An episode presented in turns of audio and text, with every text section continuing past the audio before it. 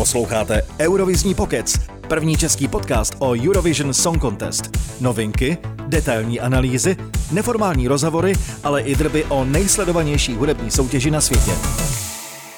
Vítejte u poslechu nového cyklu od Malmé k Malmé. Během několika týdnů eh, se vrátíme zpět do historie ročníku a detailně je zhodnotíme. V prvním díle se zaměříme na ty nejstarší ročníky, tedy ročník 2013 ze švédského Malmé a ročník 2014 z dánské Kodaně. Vše proberu s tím nejpovolanějším, a to tedy Pepou. Ahoj Pepo. Ahoj Štěpáne, zdravím všechny. Posloucháte Eurovizní pokec. Pojďme si na začátek trošku hodit takový malý rozstřel zhodnotíme jednotlivé prvky Eurovize od uh, nuly do desítky, s tím, že desítka je nejvyšší hodnocení, nula je to nejnižší. Pojďme na první, a to je logo. Jak se ti líbilo? A které možná víc u 2.13 nebo u 2.14? Když bychom se na to dívali srovnávacím pohledem, tak eh, mezi těmihle dvěma, tak za mě rozhodně eh, ten krásný švédský motýl, tedy z 2013, byť obě ty loga mají něco do sebe a obě jsou dost kreativní a ty se povedly, ale kdybych si měl vybrat jenom jedno, tak bych si vybral raději 2013. A na hodnocení tý, v té škále? Hmm. Tak já bych dal 2013 třeba 9 a 2014 bych dal třeba 7. 9, 2013 to není možný. Dobře, tak 8. A nežeru. tak třeba 8, 2013 a 7, 2014. No já to mám úplně naopak. Mně se třeba líbí uh, 2.14 jako hodně, ale já bych uh, jí dal teda za mě no takových sedm, sedm, no a ten motiv mi přišel strašně kýčovitý, takže tak čtyři. a co slogan? Nutno asi podotknout, že slogan u, uh, u uh, ročníku 2013 byl, byl uh, VR1 a u 2014 Join Us. Tak zase, který je lepší? Já si tady přitom vždycky vzpomenu na náš mm, sousední podcast uh, na Eskapády, kde rozebírali, rozebírali slogan letošního ročníku uh, Eurovize, nebo tedy toho uplynulého z Liverpoolu a tam právě rozebírali ty generické nápady těch konkrétních sloganů. A vlastně tady mi to přijde, že to je jeden jako druhý, oba tak nejvíc random, co může být. A vlastně přesně to zapadá i do toho, do toho co oni, co tam Lucy se Sikim zmiňovali, že prostě to je jako hodit to AI a ti vyplivne nějaký takový jako buďme jednotní, spojíme se, zamávejme si, chyťme se za ruce a nazdar. Takže vlastně nevím, ty slogany mi přijdou oba dost podobný, tak prostě nějaký zlatý střed takových pět, ať, a ať si nic nevyčítají, tak oba. Myslíš, že potom byly jako kreativnější už ty slogany, nebo to jde Já nevím, stejnou mně přijde, takovou mně přijde, jako... že to je stejný i v dětské Eurovizi, i v dospělé Eurovizi, že ty slogany jsou víceméně furt tak jako na jedné vlně a že já nevím, já tam trošku postradám tu kreativitu teda dlouhodobě asi. Uh, možná nejkreativnější na tom byla, teď nevím, jestli to Jestli to byla zrovna Moskva, jsem chtěl říct to, kde nebyl ten slogan žádný, to na to možná bylo paradoxně nejkreativnější. že pak jako nemusíš se bavit o tom, jestli je to generický nebo není. To možná jo. Mně se každopádně asi nejvíc líbil možná Building Bridges, mi to přišlo takový Building jako Bridges byl fajn. Kreativnější, ale uh, jinak jsou to opravdu dost často random pospojovaný jako slova nebo takový ty jako výkřiky. A když už tak se mně líbí, když se to povede dobře i zakomponovat do nějaký té znělky nebo toho společného songu pro ten daný rok, což ne vždycky s tím musí souviset. Zrovna třeba to Building Bridges, až přijde řeč na ročník 2015, tak eh, ty vlastně měli přímo i tu společnou písničku moderátorů. Ano která byla přímo Building Bridges, ale zrovna, jestli si to dobře pamatuju, 2014 v Kodani, tak eh, byl Raincatcher, nebo eh, jak se to jmenovalo, zpívala to Emily, Emily. Forest. A to vlastně s tím hashtag Join Us, nebo VR, no, VR1, no něco takového, tak bylo víceméně s tím jako tolik nesouvisel, že to s tím nemělo nic společného. No a zpívalo to tam asi v jedný jako krátký pasáži, Asi ale nebylo bridži. to tak, že by to na tom bylo vyloženě jako hmm. postavený právě jako tak, že to je přímo znělka nebo přímo titul, uh, titul nějaké ty společné ty společný písničky, i když někdy, některé ty roky to tak bývá.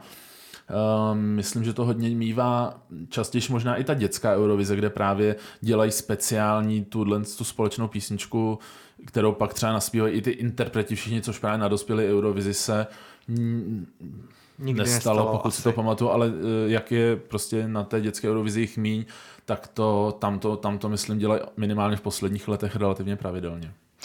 Co hostitelské město? Malmo, Kodáň.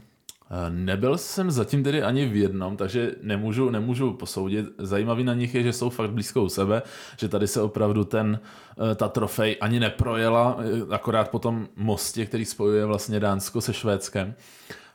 Um, takže to by byla spíš zajímavá otázka až po letoš, po té nadcházející Eurovizi, kdy tedy do Malmé se chystám a rád bych přitom i nakouknul přes most do, to, do té Kodani. Ale Vlastně nevím. Tím, že jsem tam ani v jednom z těch měst nebyl, tak na to úplně nemám svůj názor, ale to Švédsko mě celkově k tomu sedí a ladí nějak tak trošku víc, tak zase bych asi se trošku naklonil k té 2.13. Co moderátoři? Naše ikonická Petra, uh, anebo trojice uh, Liz, uh, Nikolaj a Pilou. Rozhodně, když je, inter, když je těch moderátorů víc, tak to funguje, je tam ta chemie, můžou na sebe reagovat, takže to určitě z tohohle hlediska 2.14, ale zase na druhou stranu fakt jsem tenkrát už obdivoval Petru, jak to celý dokázala celou tu show utáhnout sama v té hale, ať už se to, eh, jo, že to zvládla, zvládla, zvládla se s tím poradit sama. Samozřejmě měla výpomoc, myslím, že to bylo právě v roce 2013, že v Green Roomu eh, jí pomáhal Erik Sáde, který vlastně rok před, eh, dva roky předtím reprezentoval Švédsko v Düsseldorfu tak nebyla na to úplně sama, ale prostě to, co zvládla na té hlavní stage, že to dala v jednom člověku, tak to je dost obdivuhodný a uh, rozhodně si myslím, že odvedla skvělou práci a díky tomu věřím, že byla i vybrána potom uh, o těch pár let později v roce 2016, když Švédsko tu Eurovizi pořádalo znovu. Já bych nechtěl srovnávat 2.16 a 2.13, ale asi se tomu nevyhnu úplně, protože já jsem zpětně koukal na tu 2.13, protože to je ještě pro mě rok, kdy jsem se úplně neorientoval v té Eurovizi tak moc, protože jsem ji začal až pečlivě sledovat od roku 2014. A tam mi přijde ta Petra taková, jak je jedna samotná, nemá jí kdo nahazovat, tak je taková jako unilá má tam vtipný pasáže, ale víceméně to vychází z nějakého scénáře, který má napsaný a který má v ruce. A co jsem teda obdivoval, skvělý nápad její měnící se šaty podle vlajek, tak to mi přišlo jako dost dobrý. to jako bylo na tom výjimečný a bylo to zajímavý a myslím si, že to částečně jako toho moderátora dalšího nahradilo, protože tam byl jiný zase vizuální věm. Určitě.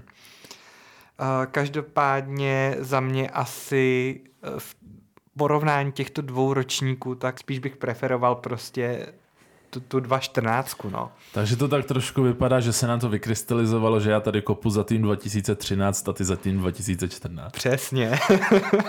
no tak uvidíme, jak to bude dál, jako jo. Uh, no a vítězná píseň? Only Teardrops nebo Rise Like a Phoenix? Za mě Emily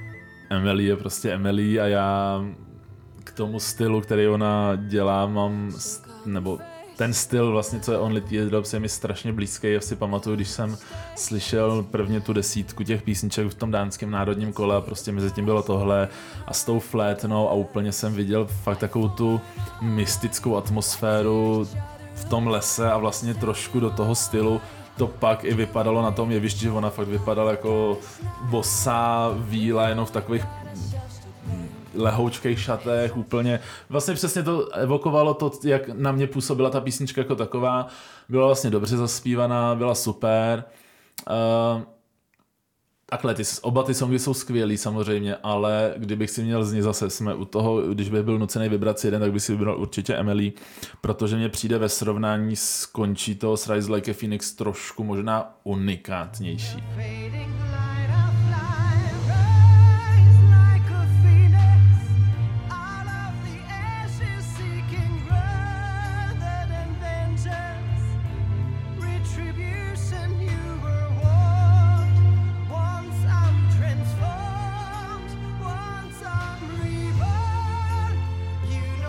že Rise Like a Phoenix mně přijde, že je hodně takový ála Bond song a přijde mi to, že by se to dalo zaměnit s let kterým jiným songem z Bondovek, kdežto tolik písniček jako Only Teardrops bych řekl, že se moc nenajde. Tady se výjimečně shodneme, protože pro mě taky Only Teardrops je mnohem jako zábavnější, chytlavější, upřímně teďka asi kontroverzní trošku názor, je to pro mě mnohem zajímavější skladba než Euphoria. Um, no a Emily mi přijde i mnohem sympatičtější. Já sledoval i potom i její další tvorbu a musím říct, že několik jejich písniček uh, mám v playlistu do dneška, takže... Ale ona se i stylem za ty roky hodně, hodně změnila, že vlastně nebylo to tak, že by zůstala úplně u toho stylu, co dělala v tom roce 2013, když měla tady tu eurovizní písničku, pak si trošku uh, šla už svou cestou a posunulo se to, posunulo se to někam jinam a myslím si, že se jí povedlo od toho z té eurovizní škatulky trošku i dostat, což je věc, která se nedá úplně říct o všech interpretech eh, z Eurovize.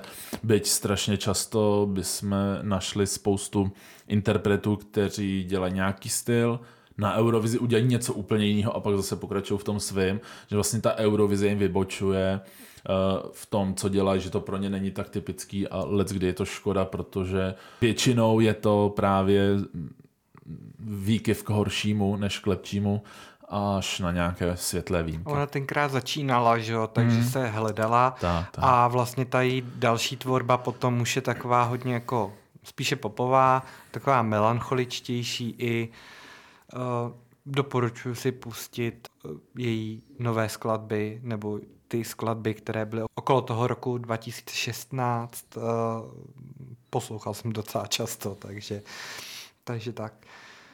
No a místo toho, aby jsme hodnotili, tak jsme spíš si tady porovnali ty dva roky, ale tak jako co. Já si myslím, že to z toho vyplývá tak docela jasně.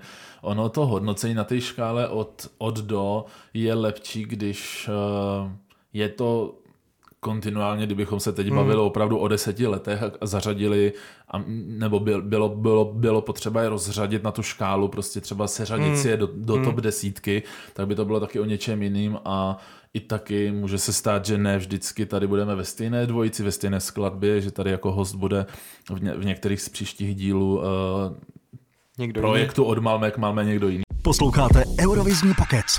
Když si vezmeme ročník 2013, jakými třemi slovy bys ho charakterizoval? Hmm. To je těžká otázka. No já vím, tak já začnu tak asi první. Pokud víš, tak začni. Ale uh, první bych tam dal ten padací most. Ten mě zaujal asi jako jedna z těch vizuálních prvků. Uh, potom bych tam dal měnící se šaty a třetí věc bych tam dal flétnu krysaře. Trošku Dobře. mi to připomínal ten flétnista tý Emily de Forest.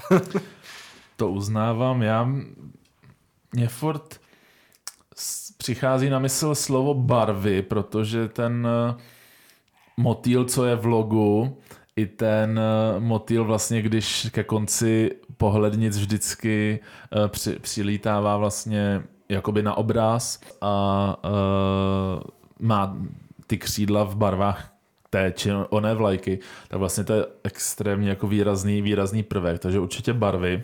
Pak určitě na to navázaná, bych řekl, určitě by se dalo říct světla, protože tam hodně se, myslím, že se během toho ročníku hrálo hodně se světly, uh, když i, i některá konkrétní čísla hodně používala takové ty světelné koule, některé dokonce i opravdu jako odhazovaly nebo uh, je Tam byly měli... takový ty lampiony, ne? Zavěšený v tom... Taky, buď to byly právě, buď to byly ty lampiony, co tam vysely, nebo uh, Dina Garipová z Ruska vlastně, jak tam měla takový ty nafouklý míče, co pak házela do lidí, uh, zase Valentína Moneta při Krysalide tak byla u, to, u té svítící koule, takže to světlo a tyhle geometrické tvary, tak určitě uh, by se tam dali zahrnout a kdybychom to vzali na geometrické tvary obecně, tak vlastně ty byly i součástí toho uh, jeviště, té stage.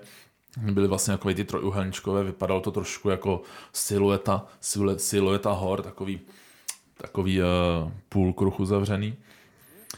Uh, a když se tak dívám na některé ty skladby, tak i když je tam spousty veselých a zajímavých uh, a energických věcí, tak si říkám, že strašně moc ten rok těch písniček bylo o nešťastné lásce, nebo smutné, nebo opravdu tklivé, že to nebylo ale přijde mi to, že to je výraznější než výraznější možná než, než jiné ročníky. A čím si myslíš, že to, že to bylo? Já nevím, nevím, jestli jako bylo, co bylo v tom roce 2013 takového, eh, takového smutného, ale eh, pak v tom samozřejmě vyniknou, eh, vyniknou takový akčnější, akčnější věci typu, typu Christy Siegfried, no.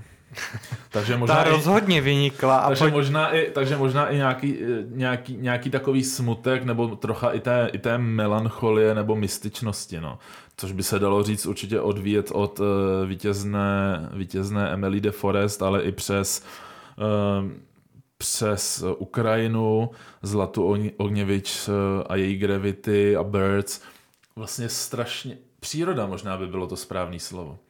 Protože Taky. Only Teardrops a ta Gravity, že tam byl eh, ten obr, do toho ty Birds, co má Anuk. Asi, asi by to tak šlo. Waterfall, co měli, co měli zase, co měli zase Gruzíci. Uh, Chrysalide Vola, to bylo zase o tom, jak ta kukla se vykuklí a uletí. Vlastně jo, asi takhle ta příroda, nebo ten přírodní motiv bych řekl, že tam asi vlastně byl docela dost. Je to možné, to mě nikdy nenapadlo, víš, to, to je Mě taky ne, ale, ale napadlo mě to až za pochodu.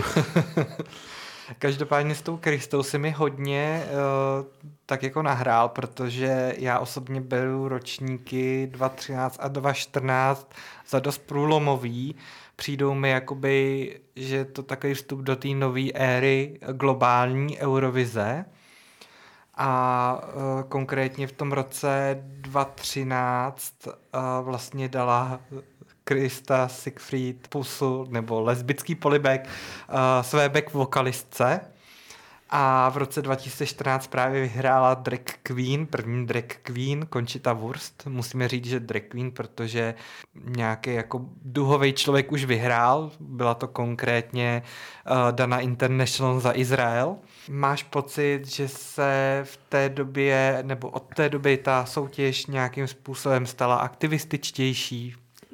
Já bych spíš řekl, že je to takový přirozený, přirozený vývoj i v té, i v té společnosti, jakou, jakou, máme, jakou máme dneska, že se ta společnost stále víc a víc otvírá a samozřejmě se to promítá i do, uh, i do Eurovize, ať už do interpretů, nebo třeba i do uh, některých moderátorů nebo lidí, kteří se na Eurovizi podílejí, nemusí být moderátoři, můžu to být uh, někdo, kdo dělá rozhovory. Hodně se, hodně si myslím, že se daří a je, je snaha prostě zapojovat lidi napříč, napříč spektrem.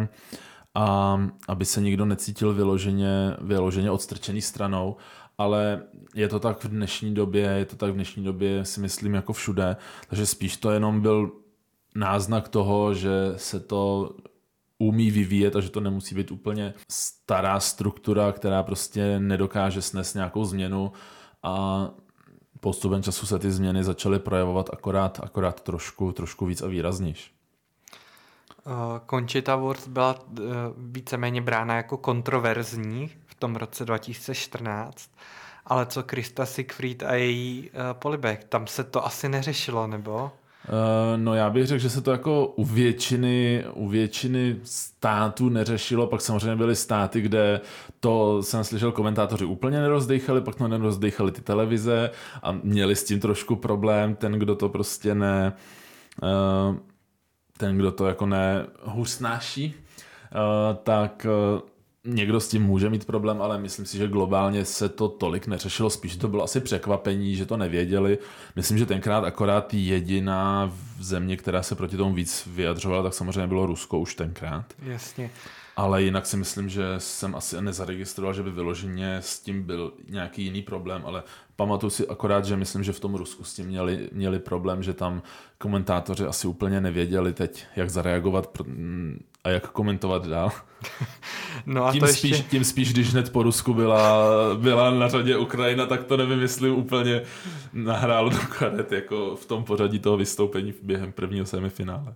A to ještě nevěděli, že za rok vlastně nastoupí Končita Wurst a celý to vyhraje, protože tam kromě těch komentátorů, tak se samozřejmě byly i politické ohlasy, hlavně teda z Ruska, co si pamatuju, že tam jako ruský politikové eh, měli strašně jako keci o tom, že uh, je to nepřirozený a Bůh ví co.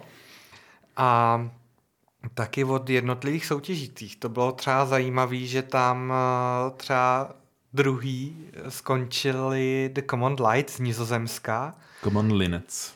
Common Linets. Je to psaný linen ETS, takže nejspíš Common Linets. Takže Common Linets, dobře, uh, se uh, ozvali aspoň ten zpěvák z toho dua. Ten úplně nenesl tu prohru dobře, takže tam proběhla nějaké veřejné prohlá- nebo nějaké veřejné prohlášení prostě, které nebylo úplně jako přívětivé k končitě. Ale u Vejlona mě to ani tak moc asi nepřekvapuje. Tam vlastně když potom takový, takový vyjadření přijde, tak si řekneš, no asi jo, no. Jsou, takový lidi vždycky jsou, vždycky budou. Jasně, přesně tak. No, každopádně, každopádně to rozčeřilo podle mě vody a uh, bylo to podle mě něco ojedinělého a myslím si, že tím nastartovalo nějakou novou éru té soutěže. Protože si myslím, že do té doby si až tolik třeba v Čechách nikdo nevšímal, dokud třeba Končita Wurst nevyhrála. No, je to rozhodně věc, která, když je něco, co šokuje, tak to samozřejmě se o tom mluví a jak se někdy říká, i, špatn, i špatná reklama je reklama.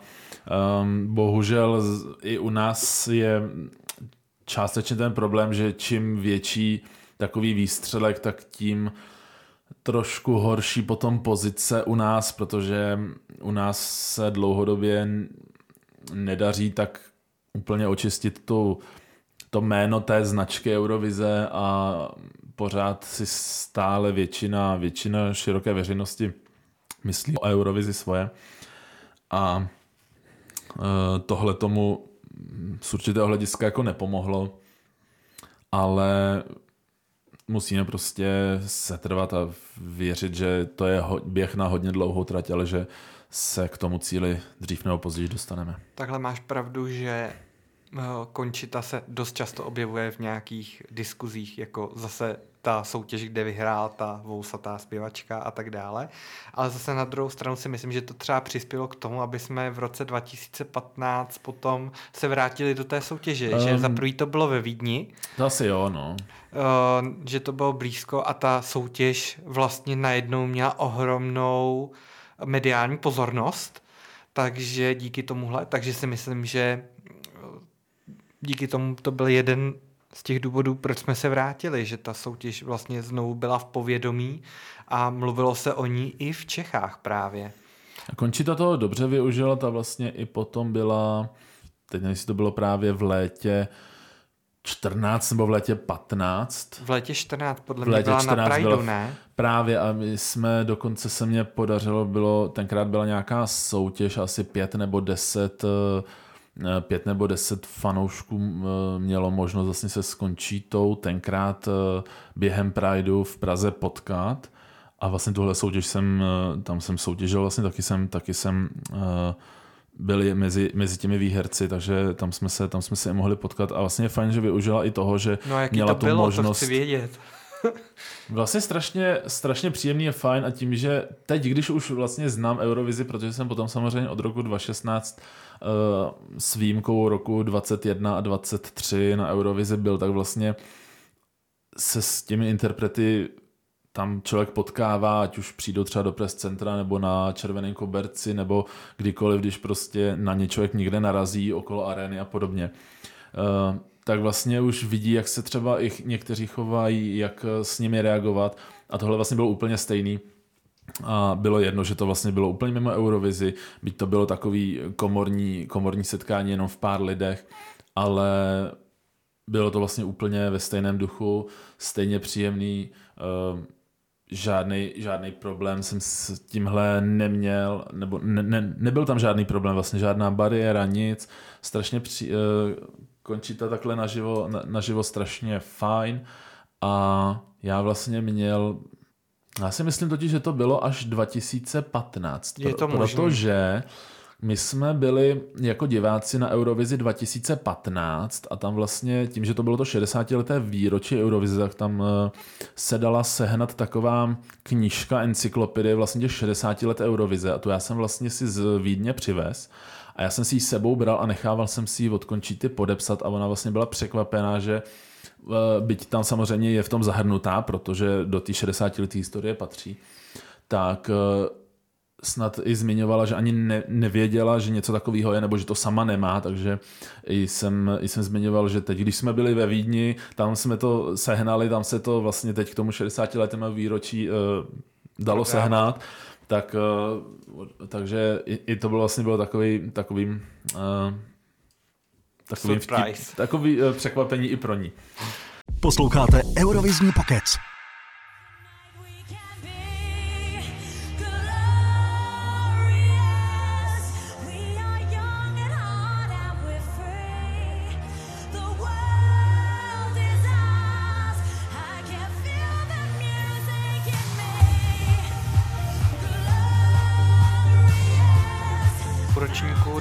2013 se rozpoutala diskuze nad plagiátorstvím u skladby Německa. Píseň Glorious německé skupiny Kaskáda měla přitom uh, vlastně navazovat nebo kopírovat uh, Euphorii od Lorin. Uh, slyšel jsi tu skladbu, jsou ty písničky podle tebe podobný? Já si myslím, že je to trošku ve smyslu rčení, kdo chce psa být hůl si vždycky najde. Řekl bych, že jako může tam být nějaká hodně vzdálená podobnost, nebo je, že je to podobný typ skladby, ale určitě bych jako to nenařknul z nějakého plagiátorství.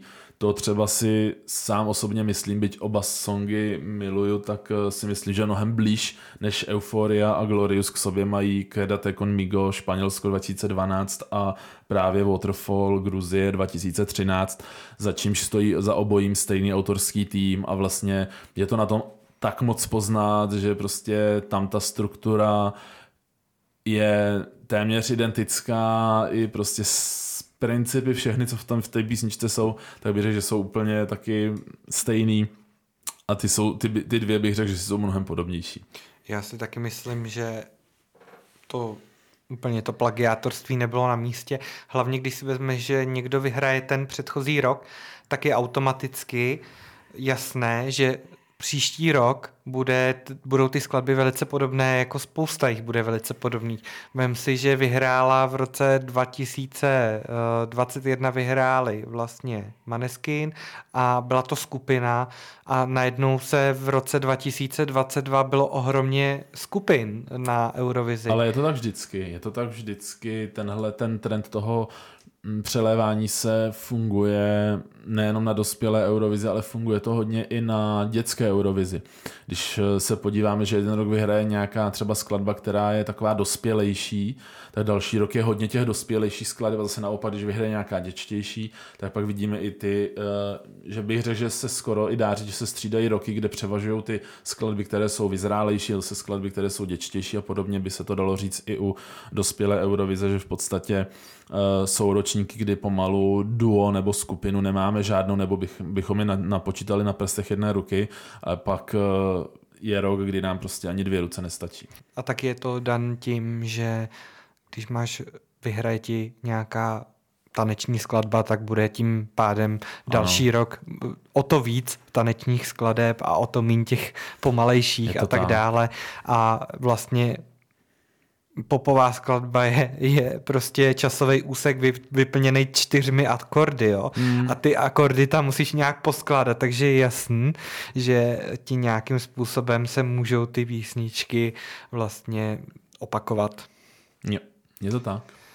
Mě třeba, co si vzpomínám, tak mě utkvěla teda ne v tomto ročníku, ale byl to v ročníku 2015, kdy Mens vyhrál tak jeho právě jeho skladba Heroes mi hrozně připomínala skladbu od Davida Getty a jeho Lovers on the Sun mi připa- při, vlastně mi to připadalo jako víceméně kopie i když to kopie nebylo to shledané, že to nějak jako vždycky, kopírovan, ale, vždycky by se ale něco to trend, v tu dobu to byl trend, tenhle zvuk, takže, takže Mens akorát kopíroval trendy, což ta Eurovize víceméně taky velice hmm. často dělá. A pojďme se teda trošku zaměřit teďka na ty skladby, které nás zaujaly v té Eurovizi v těch dvou ročnících 2013, 2014. A které ty skladby jsou pro tebe top, aspoň třeba tři z každého ročníku?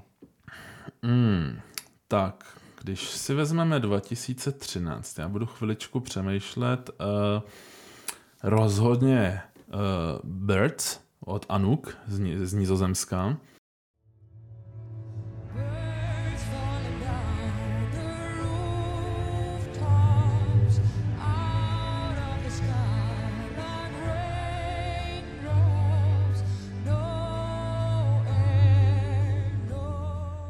Určitě můj oblíbený tedy Waterfall, i když už jsme ho zmiňovali v rámci té, v rámci té kauzy podobných skladeb.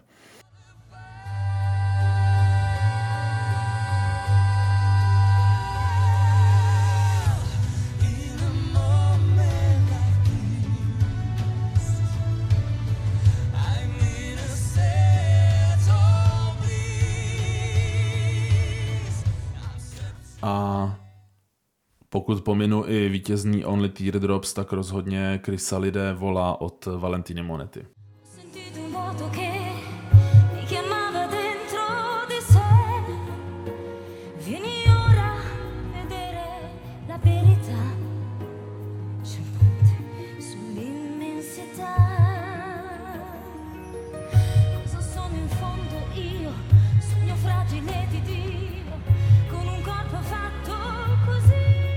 Když samozřejmě těch písniček, eh, co mám rád, eh, by se tady našlo víc.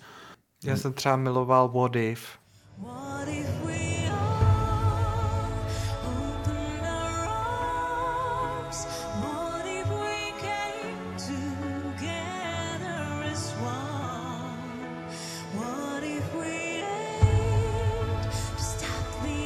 What If z Ruska bylo skvělé, samozřejmě Gravity, Ukrajina, Ukrajina taky zlatá, zlata jako myslím si, že ještě dlouho potom jsem tam neslyšel asi tak silný hlas, jako měla Zlata, že to opravdu bylo jakože někdy si člověk řekne, že tuhle písničku by si jako na nějakém karaoke nebo někde prostě na nějaké party zaspíval.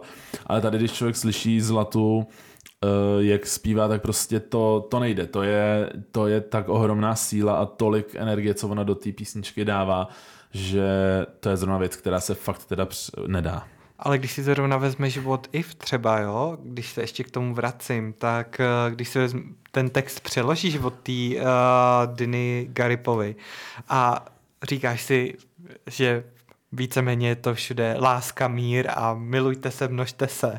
A všichni jsme si rovní, všichni prostě jako i vlastně, co následovali ty skladby v jednotlivých ročnících, tak eh, a potom vidíš, co se třeba v tom roce 2014 hned na to stalo, jo? Ale ono celkově i kontra, kontra tomu, mm, co se stalo právě s Krymem a ten konflikt mezi Ruskem a Ukrajinou, který vlastně už tedy od toho roku 2014 se dost řešil, tak je zajímavý, že vlastně oba ty roky vlastně jak Rusko, tak Ukrajina měly vlastně docela, docela silné skladby a když se pak je podíváme, tak ve v obou letech tedy Ukrajina lehce nad, uh, nad Ruskem, nad Ruskem, co se výsledku týče, tedy, uh, tedy zvítězila.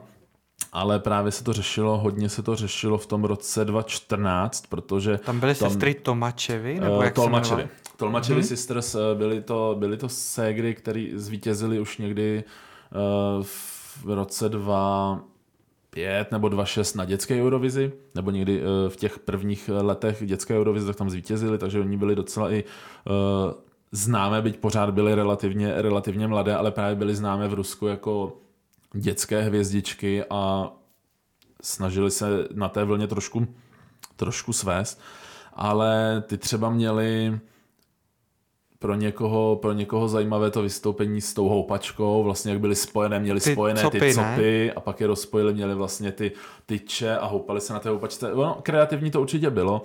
Eh, zase, když řešíme, že měli kreativní staging, tak to měla i Ukrajina. Tam měla samozřejmě to hamster wheel, to kolo pro křečka. Ano, s ano. Tím, eh, s tím TikTok taneč, skladba. S tím tanečníkem, se kterým tam teda točila o 106, ale uh, vlastně v tom roce 2014 tak jak Rusko, tak Ukrajina tu skladbu měli opravdu kreativní, chytlavou a vlastně se vůbec nedivím, že oba ve finále skončili, skončili vlastně takhle blízko hned za sebou, tedy Ukrajina 6. a Rusko 7.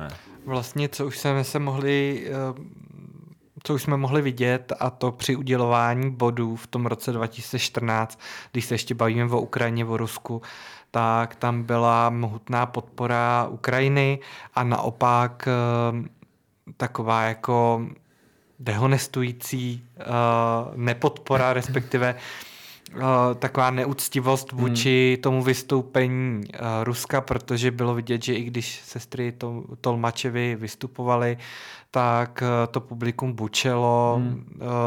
i při udělování bodů bučelo, takže to bylo takový jako jako na jednu stranu, co si jako ta země představovala, jako a vyvrcholilo to podle mě v roce 2015, kdy na té Eurovizi tam byl vyloženě boj s tím, uh, s tou Polinou Gagarinou, kdy uh, fakt to ona byla snad druhá nebo třetí, myslím, skončila. Ona skončila dru... druhá. Že jo? Asi podle, druhá. Podle mě druhá. druhá. Podle první Já skončil Mens, druhá skončila Polina a třetí byly Italové, podle mě, ne? Jo, asi jo. Il Volo. Jo. Jo. No a tam vyloženě bylo vidět ta, ta nechuť toho publika hmm. a ta, to, to v úvozovkách nasrání toho publika, který prostě fakt jako bučelo a i několikrát ty moderátorky to museli usměrňovat, protože, uh, protože opravdu to nebylo jako hezký ale o tom se budeme bavit asi v dalším díle. Budeme tam teď mít na Spotify takový ten šedivý čtvereček s tím písmenkem E.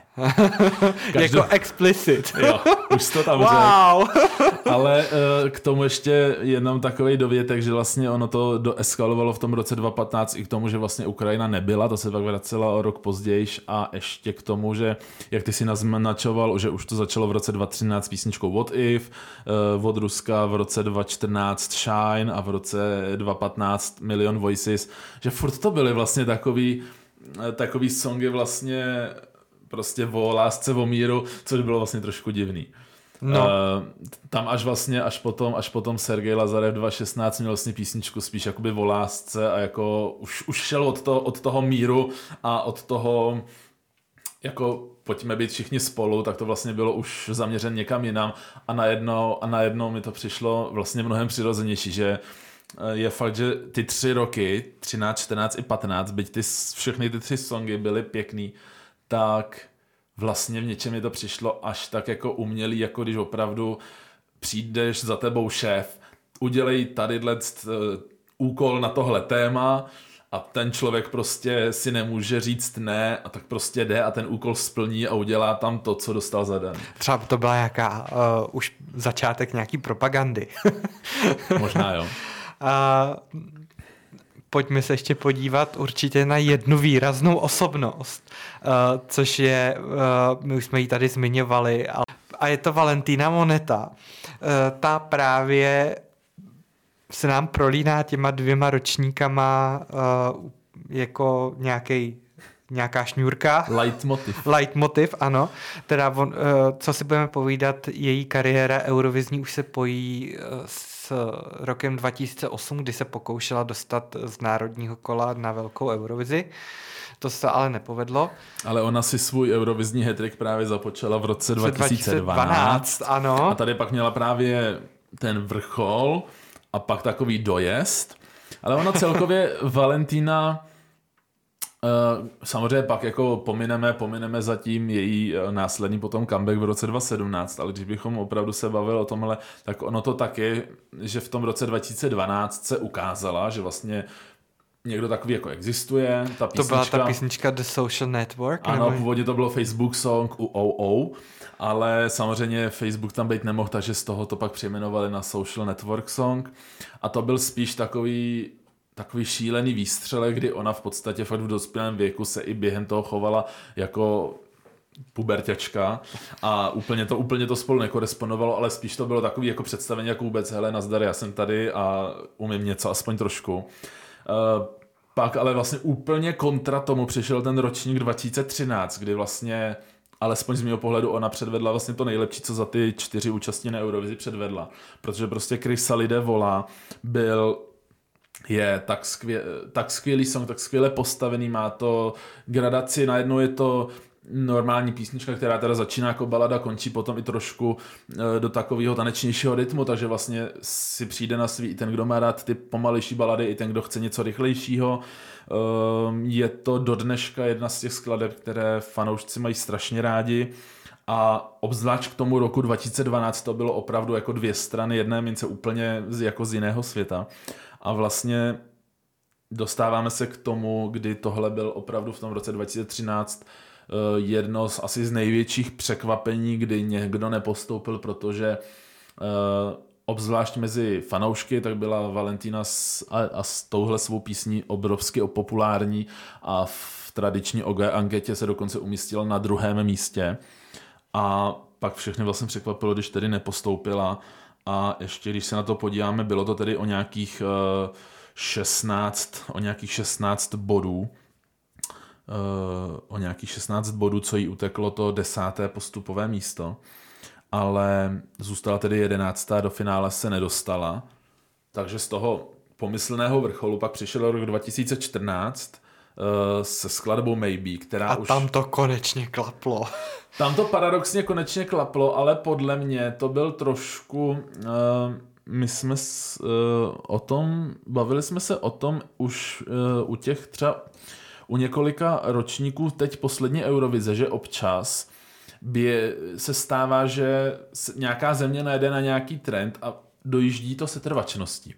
Protože já si trošku myslím sám osobně, že část lidí jako fakt chtěla, aby to té Valentíně jako v tom roce 2013 vyšlo. A když viděli, že to nevyšlo, tak ji trošku ještě potom dopodpořili v tom roce 2014, 14, protože ano. kvalitativně bych řekl, že Maybe není rozhodně na takové úrovni, jako bylo Chrysalide, ale jak říkám, možná to trošku dojelo tím, že eh, tím, že ona měla tu popularitu ten rok předtím.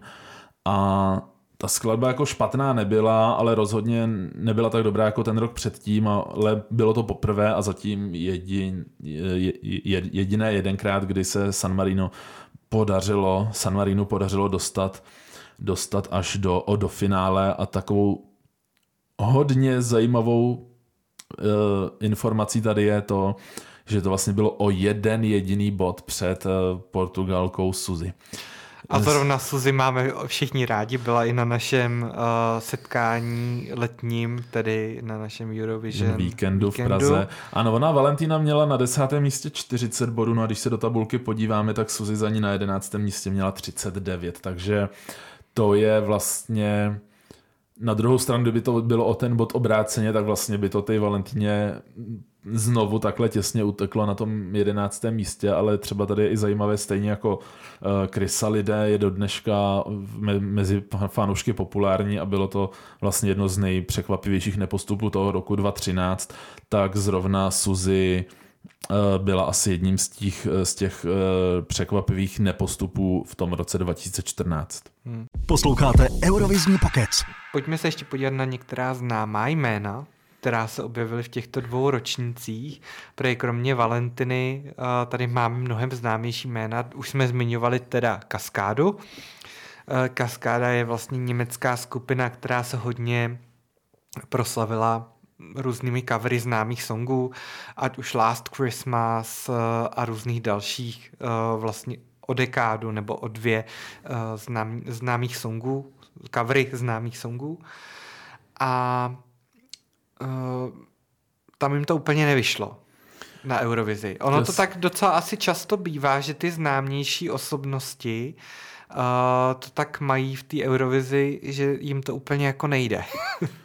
Uh, je to tak, ono se to třeba i rok předtím, 2012, kdy eh, Spojené království reprezentoval Engelbert Humperdinck, vlastně jeden z nejstarších interpretů, kteří na Eurovizi byli, ale vlastně strašně známé jméno, protože prostě asi jako Tom Jones, prostě je to, obro, je to obrovsky známé jméno dlouhé roky, ale tady to nevyšlo a Kaskáda, Kaskáda prostě asi neměla tu správnou písničku nebo nezafungovalo to zrovna v té kombinaci s těmi skladbami okolo a možná, že až moc sázeli na to, že mají velké jméno a že to utáhnou na jméno, což se jim tedy, což se jim tedy, tedy nepovedlo.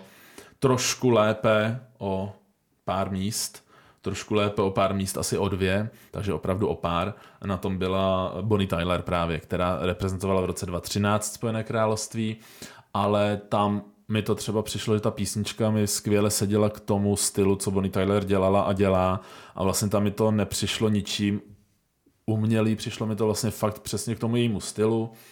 Eh, vlastně si myslím, že tam nic moc eh, líp asi ona udělat nemohla, ale prostě to jenom ne, neklaplo. neklaplo. Vzpomínáš si na nějaký pozadí, proč zrovna uh, jí vybrali Britové? Tak Nebo... já si myslím, že obecně jako o tom, o tom, koho a proč vybrali Britové se um, kromě možná posledního roku dvou příliš jako věcí neví.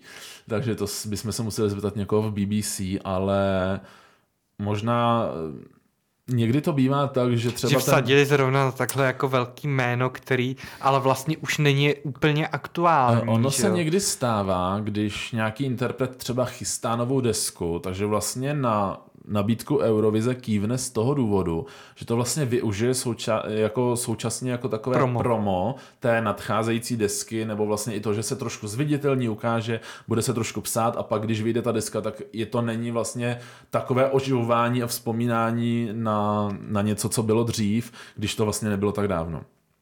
Jinak, eh, ty jsi zmínil teď velká jména jako známá, ale my bychom i v těch dvou letech, 2013 a 2014, kromě Valentíny, našli i dvě dua, která v podstatě se vrátila na Eurovizi docela s velkou slávou. Eh, v roce 2013 to bylo duo z Bulharska, byla to Elica Todorová a Stojan Jankulov kteří v, uh, skončili v roce 2007, tuším, na pátém místě se skladbou Voda, která byla tehdy, tehdy dost, dost populárně, dost úspěšná, ale těm se vůbec nepodařilo vlastně na tenhle úspěch navázat a skončili, skončili ve, v poli poražených v rámci toho semifinále svého a vlastně s tou skladbou Samo šampiony uh, bohužel prostě uh, ne, neoslovili tolik jako před, uh, před těmi lety s tou skladbou voda.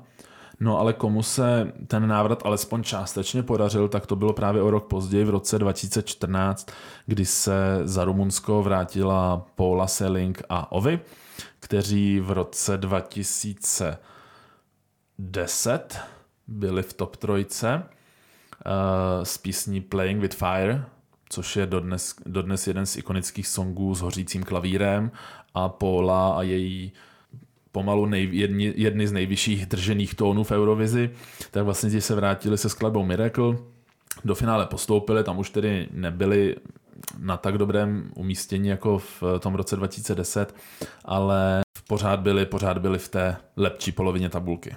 Teď jsme probírali hlavně skladby z roku 2013 výrazně, ale pojďme se podívat ještě na ten rok 2014, protože je tam taky pár ikonických skladeb. A to třeba polská skladba od Donatana a Cleo. Myslím, že se jmenovalo Slavik Love. Nebo... Uh, ne, my Slovaně a We are Slavik. A.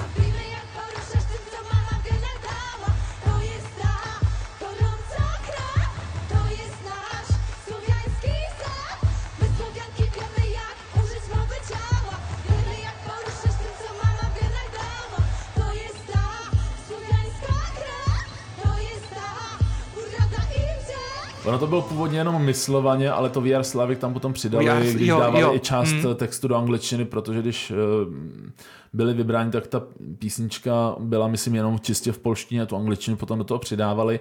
A tady je jedna je z těch situací, co se na Eurovizi samozřejmě stává, ale ne vždycky, že to bylo, že ta písnička existovala dřív, ještě než se vůbec uvažovalo, že by šla na Eurovizi hmm. a oni potom na tu Eurovizi vybrali, že byla už někdy během toho podzimu normálně zveřejnili na YouTube, ten klip jel, mělo to prostě miliony a miliony zhlédnutí, strašnou popularitu a až potom někdy uh, v kolem eh, někdy, tuším, že někdy po novém roce, nebo prostě až poté, co ta skladba byla vydána, tak bylo oznámeno, že bude j- reprezentovat Polsko na Eurovizi. Já jsem si vzpomněl na tu skladbu hlavně z toho důvodu, že v letošní Eurovizi tam vlastně byla ta typická uh, ten vizuální věm jsem tam měl, když vlastně za tou Hanou Wedding, uh, Weddingham Byla, byla ta, ta Mel, žena Mel, oblečená... Mel Gideroy, což je komentátorka Eurovize. Ano, a byla oblečená ve slovanském kroji a stloukala tam to máslo, že jo? A to už je dlouholetý, to už je dlouholetý eh, prvek, který Polsku samozřejmě nikdo nevezme, který se kromě toho polského vystoupení eh, v roce 2014, tak potom objevil samozřejmě i v roce 2000, eh, 2016 během jednoho z interval aktů, tedy skladby Peace, Peace, Love, Love, co zpívala Petra Ano. Mede a Mons Zelmerlev. Eh, Každopádně český, um, český komentátor si s tím moc nevěděl rady a nevěděl, kam to patří, takže uh, mi to vlastně stálo teďka to tady otevřít, aby jsme to dovysvětlili. My Honzovi Maxiánovi pošleme odkaz na tento díl a třeba mu trošku, trošku otevře oči. Eh, Každopádně, když jsme u těch skladeb z roku 2014, tak um, tam jsem chtěl zmínit, my už jsme nakousli, eh, že vlastně Suzy byla jedním z velkých překvapení, které vlastně nepostoupily. Ono t- druhým takovým překvapením byla May Feingold z Izraele Mhm. protože ten to o, taky dost oblíbený, dost oblíbený song mezi fanoušky a tam nejenom, že nepostoupila, ani že by nebyla třeba hned za branami toho v- postupu do finále, ale byla až někde 14. stejně vlastně jako eh, Izrael byl i rok předtím a oba, oba tyhle songy jak Rugby švilo od Moran Mazor z roku 2013, tak i právě mm, Same Heart od May Feingold eh, z roku 2014, tak oba ty songy byly vlastně dost často typovány, že do toho finále měli postoupit, ale ani v jednom z těch roků se jim to nepovedlo, což eh, byla, byla obrovská škoda, oba ty, oba ty songy, oba ty songy za to stály. No a stejně jako, jsme, stejně jako jsme zmiňovali u roku 2013 ty známější jména, tak taková známější jména jsme měli i v roce 2014 a asi by rozhodně měla být zmíněna uh, Ruth Lorenzo za Španělsko, mm. protože ta byla známá už uh, z dřívějšího ročníku britského X-Faktoru, kde si získala obrovskou, obrovskou popularitu uh, napříč Evropou a trošku se na téhle, na téhle vlně spojené s skvělým songem a s jejím obrovským a silným hlasem, tak se fakt na tom svezla a vlastně přivezla Španělsku desáté místo, ehm, což do té, do, do té doby vlastně naposledy měla eh, Pastora Soler v roce 2012 a eh, Španělsku se celkově příliš jako nedařilo, takže i to desáté místo pro ně byl, pro ně byl tehdy obrovský, obrovský úspěch. A právě již zmiňovaný uh, The Common Linets,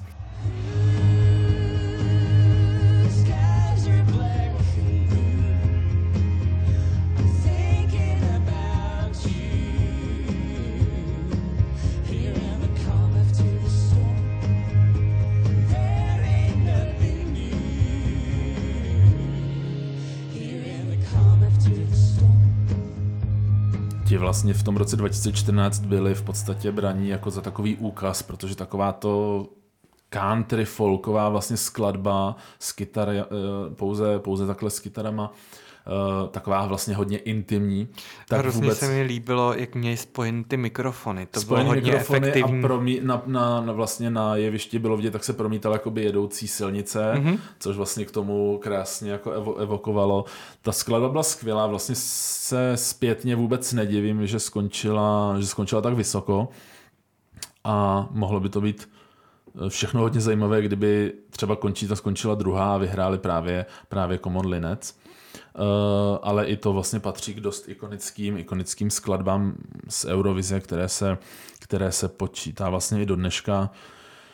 Uh, já za sebe třeba, kdybych měl ještě dodat, já třeba strašně měl rád uh, skladbu Mother od Axela Irsu z Belgie, ale na někoho možná ta tklivá skladba o, o matce byla až, až moc dojemná, ale já si tenkrát pamatuju už od doby toho národního kola, které vlastně Axel vyhrál, tak eh, to mělo, to, ta písnička měla neskutečnou sílu a Axel teda skvěle to, skvěle to odspíval, byť právě na Eurovizi už mi to potom přišlo až trošku přetažený, občas, eh, občas úplně neintonoval tak, jak měl, tak, jak to bylo třeba v tom národním kole, ale strašně mě to i zpětně teď po těch téměř deseti letech eh, dojímá, i když vlastně se na to podívám, ještě i to zpracování, jak tam měl vlastně tu, tu paní tanečnici starší, která vlastně reprezentovala tu, tu jeho matku, a jak vlastně i tam byly naznačeny to, že vlastně on, on se k ní natahoval a ona ze zadu vlastně mimo, samozřejmě mimo taky. Eh, Myslím si, že to bylo propracované hezky, tenkrát mě to teda obrovsky, obrovsky zklamalo, tak to je taková malá, malá vsuvka, malá vsuvka osobní. No. Ještě když mluvíš o těch intimnějších skladbách, tak já jsem miloval Norsko a do dneška se ho jako někdy občas pustím, když na to Silent přijde. Storm, Silent, Silent Storm, je Storm. taky perfektní. Mi přijde perfektní jedna z skladba, nejlepších Ano, balad, která na Eurovizi kdy byla, protože je výborná.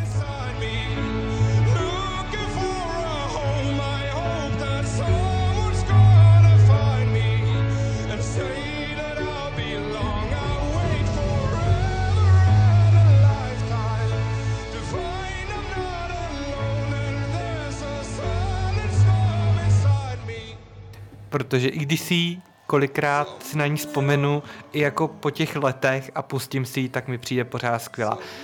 Jednoduchá, intimní, taková jako, on, fakt jako i tím, i tím, i tím nějakým projevem mi přijde skvělá.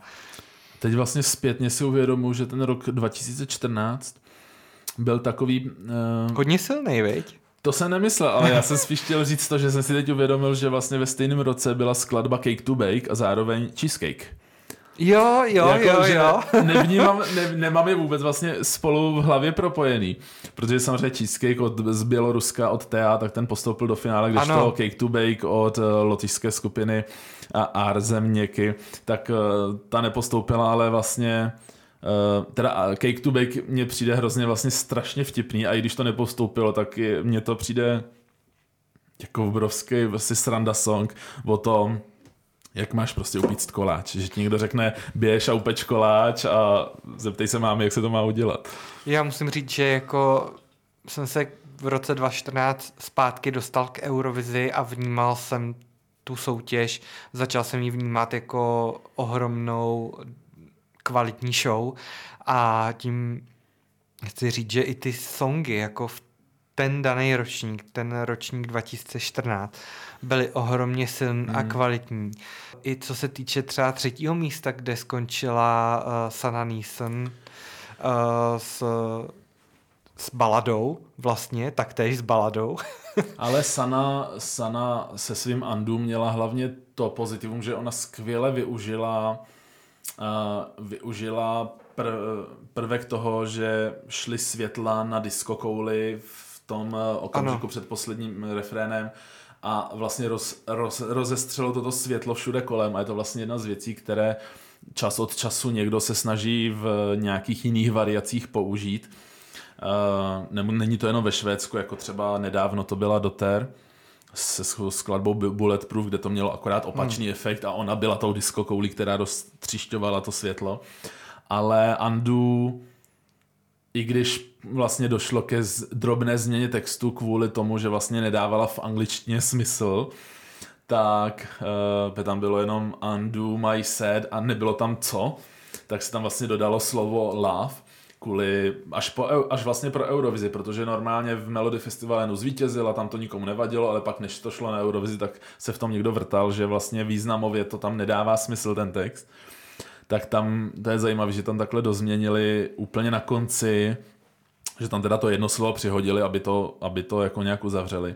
A je to teda skladba, kterou si rád třeba, když eh, nebo od té doby, když jsem jezdil v autě a měl jsem puštěné, měl jsem puštěné rádio, tam jsem měl eurovizní skladby, měl jsem právě Andu, tak jsem si většinou dával na hlas a zpíval jsem si se Sanou dohromady, protože ta písnička prostě je perfektní. A za sebe třeba musím říct, že je to i do dneška vlastně asi jedna z mých nejoblíbenějších eurovizních písniček. Dokonce, jo, až, Až tak. tak. A když jsme řešili i takové ty zajímavosti nebo perličky, tak určitě bych i vyzdvihnul rád Slovinsko z roku 2014, protože uh, Tinkara Kováč hrála vlastně při své skladbě Round and Round na příčnou flétnu, tak je vlastně takový trošku úkaz, do toho ona byla v takových krásně tmavě modrých šatech. Jo, Vypadalo už to na první pohled Ono mi to, tohle toho vystoupení mi teda hodně jako zapadlo, musím říct, že jsem teďka lovil hodně v paměti. Ale ono to, ono to na první, eh, na první pohled může být jako neopůsobit zvláštně, ale ono tak působilo už i tenkrát, když ona byla v národním kole. Já si pamatuju, že už tenkrát jsem to národní kolo sledoval a jak to dopadne. A ona hlavně teda ta písnička je chytlavá, měla nápad a vlastně na Eurovizi, na Eurovizi, na Eurovizi se skvěle hodila. A zrovna Slovinsko nebylo taky eh, zemí, která by se mohla spoléhat na to, že každý rok pravidelně postoupí do eh, každý rok pravidelně postoupí do finále. Takže tím spíš, tím spíš vlastně možná to bylo překvapivý, že když do toho finále teď postoupila, eh, takže to bylo s něčím takovým. Kdo mi ale rozhodně teda nezapadl v paměti, tak byli Twin Twin a jejich mustáž. Já už trošku čekal třeba hvízdajícího se Baltera ze Švýcarska, a ten byl taky dobrý. Ale on- takových těch skladeb bylo víc. Když si zrovna zmiňoval takový to, že se ta soutěž otevírá, tak vlastně od toho tu byli Islandiani, Pola Ponks, No Prejudice, žádný předsudky, prostě pestrobarevný Ano. obleky, co pánové na Ano. sebe měli a nemějme žádný předsudky a pojďme a bude to dobrý. No, takže si myslím, že tímhle jsme krásně uzavřeli naše povídání o těchto dvou ročnících. Pepo, já ti děkuji. Krásně jsme to tady zhodnotili a budu se těšit zase někdy uh, příště uh, na nějaké zajímavé povídání, ať už od Malmé k Malmé nebo v našich klasických dílech.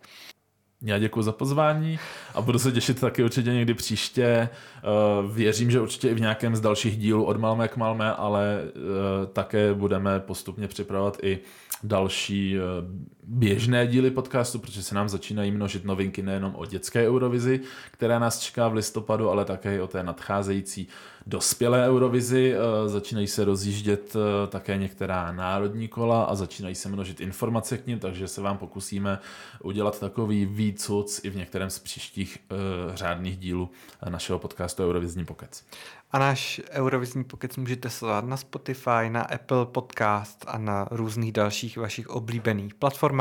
Nově jsme i na české podcasty.cz a doporučujeme také sledovat náš web escarena.cz a sociální sítě, kde dáváme všechny články taktéž uh, k dispozici. A uh, my se na vás zase těšíme uh, příště. Mějte se krásně, ahoj. Ahoj. Všechny díly podcastu i s hudbou si můžete poslechnout na www.escarena.cz. Sledujte ESC Arenu také na sociálních sítích a žádná novinka vám neunikne. www.escarena.cz